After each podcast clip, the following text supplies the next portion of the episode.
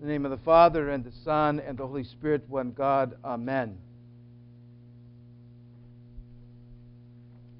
Years ago, there was a kind of entertaining comedy movie called City Slickers. Still a great flick. If you ever haven't seen it, you need to see it. There's a great moment in the movie where Jack Palance, this old crusty uh, cowboy, has taken these three city guys who are trying to find out the meaning of life on a uh, driving a herd of cattle across, uh, I think it was Montana or Idaho, somewhere up there. And so they're talking to him, and all along the way, they just get this idea that this cowboy's got it figured out. And they said to him, "What's the secret of life?" And he goes, "It's one thing." And that's all he says. And so the movie basically goes, and all of them got to find out that what, what that one thing is for them. It's one thing. Well, I submit to you today that to be a Christian, you only have to have and should only have one thought. Only one thought. And everything in your life should relate to that one thought. We sat uh, years ago, three or four years ago, with Father Zacharias, this wonderful, humble monk from the Saint John the Baptist Monastery in Essex, England. And he was just, I mean, he just was, he just emanated humility. At the end of every time he would speak, which was just full of rich gold spiritual nuggets, he would say, "Forgive me." You just heard it. On his voice, you heard the humility. And one of the main points he was making to us is that we as Christian people should have only one thought. We should have only, only the thought of God, Christ Jesus, the Father, Son, and Holy Spirit in our mind. That should be it. Everything should be referenced to that one thought. No other thought should stand above that thought. There's a great book out now, and I know a lot of you have read it and are reading it. It's called Our Thoughts Determine Our Lives. And that's what that book is about. Your thought is about the thoughts of God, a thought of Christ, a thought of the kingdom of God. That is the thought. Every other thought is reference to that thought. We, uh, the clergy here, we meet once a month, and we're studying a book uh, that's teaching us that very same thing, to, to, to hold every thought captive. There are no neutral thoughts. Let me say that again. There are no neutral thoughts.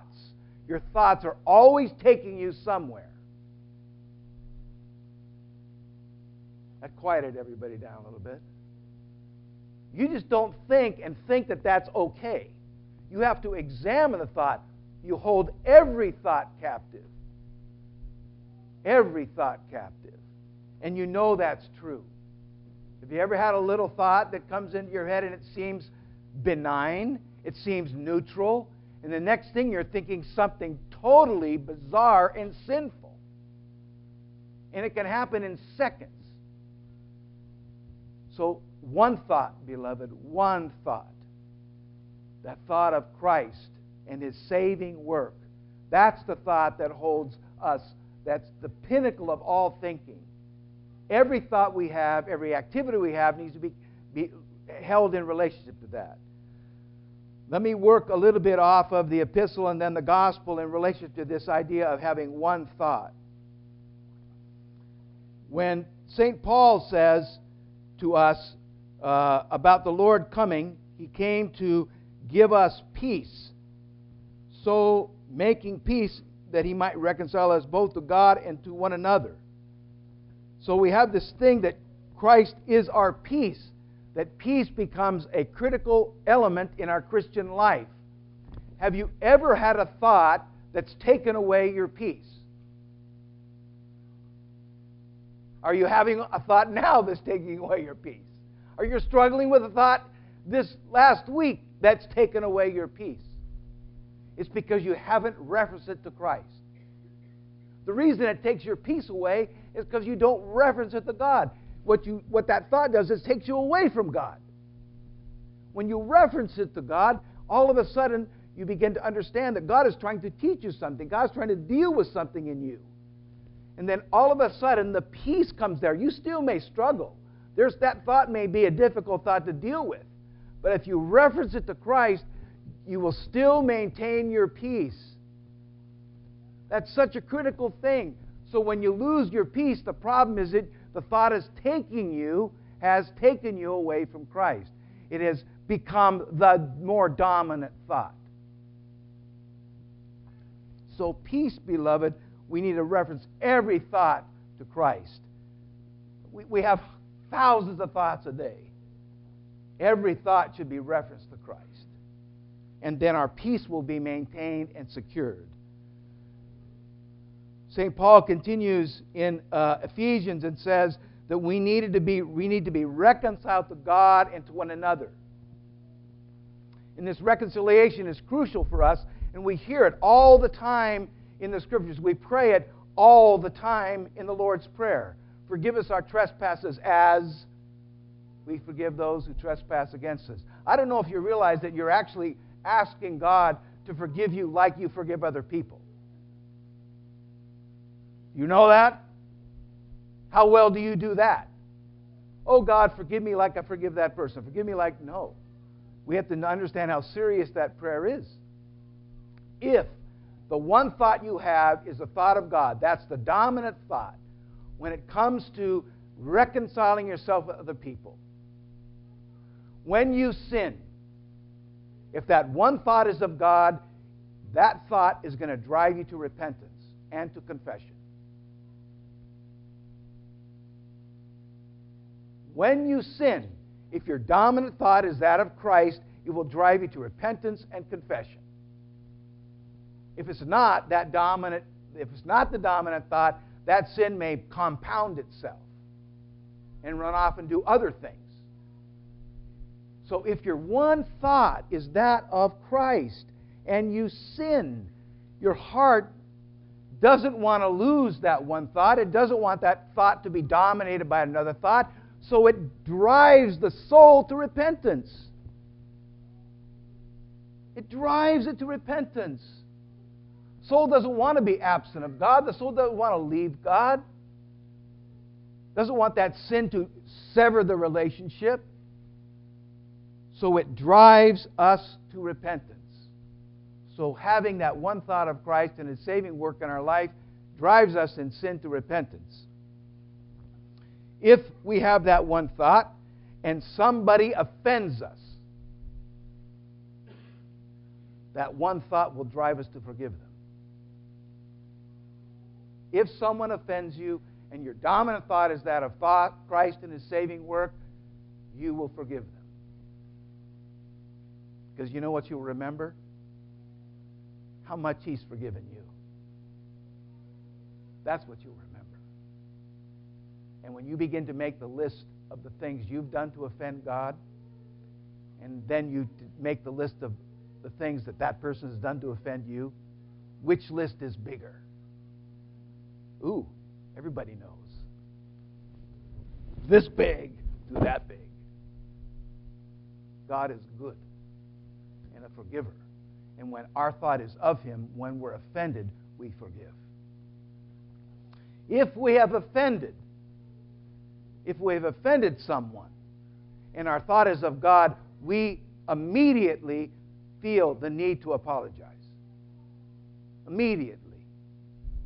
We don't want to find the breach. So when that one thought is of God and we're after reconciliation, that sense of when we sin, we repent. When we are offended, we forgive. When we offend, we apologize.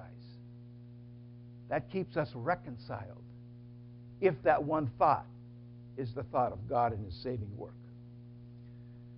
Saint Paul goes on to tell us that we are fellow citizens with the saints and members of the household of God. And so when we have this one thought of Christ, that's always a reminder to us that we're children of God. But we walk in this world, and we walk in a workplace where that workplace begins to define us. We, we work even in the church. If we do ministry in the church, maybe that ministry defines us. At home, maybe what we, who I am at home, that defines me. But if that becomes the dominant thought, then those things will always disappoint us, because they're really, in a sense, of this world. The thought and the thing that doesn't disappoint us is that we're fellow citizens of the kingdom of heaven with all the saints. You're with the saints. You're a child of God. You're a member of His holy heavenly kingdom. If that, if our dominant thought is thought of Christ, that becomes then who we are.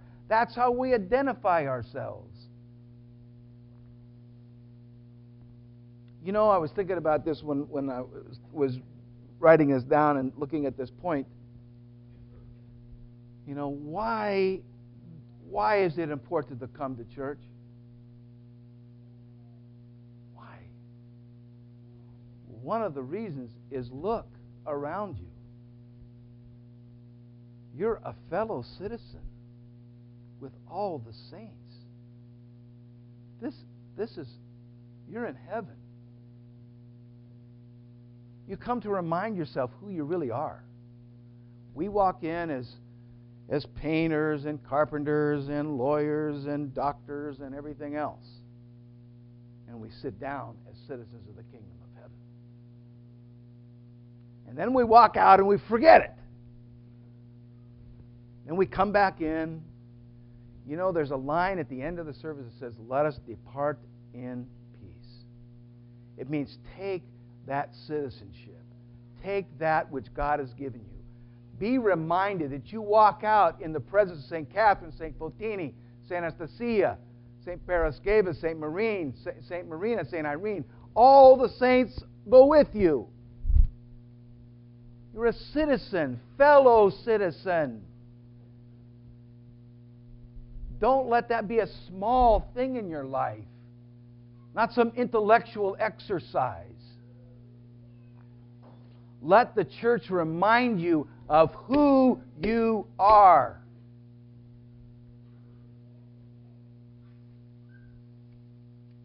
And then Saint Paul tells us that we are temples of the Holy Spirit, a dwelling place of God.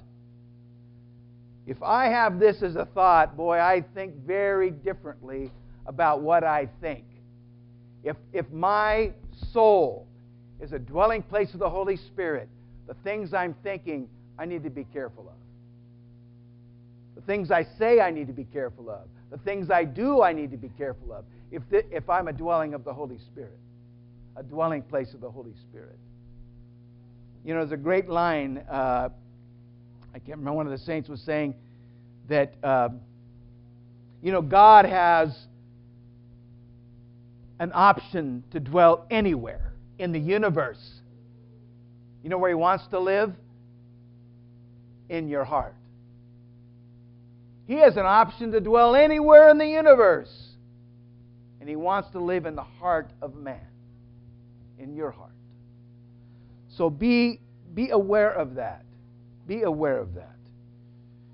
And let me conclude with uh, some encouragement from the gospel in relationship to this. To have this one thought, beloved, we need to be bold, like the woman with the issue of blood.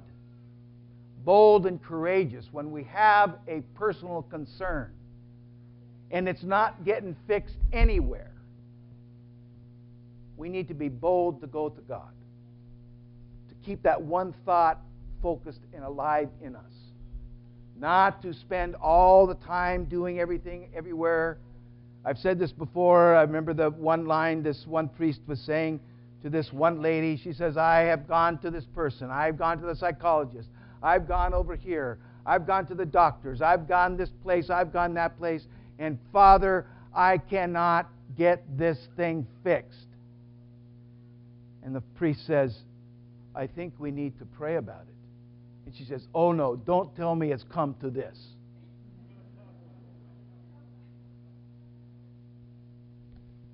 We do everything first, then to God. No, no. If our one thought is of God, we take it right to Him first. We may go do those other things, but first to Him, not last to Him. Be bold, beloved. God wants you to come to Him. God loves you. God wants to save you. God wants to heal you. God wants to be with you in your problem, not to be separate from it. And come to God as the woman did in humility. With any ailment, come humbly. Bow your head to the Lord and ask Him humbly for help. And then Jairus. You know, when we have a, a pain in our heart for another person, we need to become like Jairus, a beggar before God, a beggar. A beggar. God, be merciful to them. Be merciful to my children. Be merciful to my friend. We need to have that heart that when we see an ailment or a struggle in the life of someone else, we are on our knees before God for them. Not just go be warmed and be fed, but to pray fervently from our heart for them, as Jairus did for his daughter. So, may we come humbly before God courageously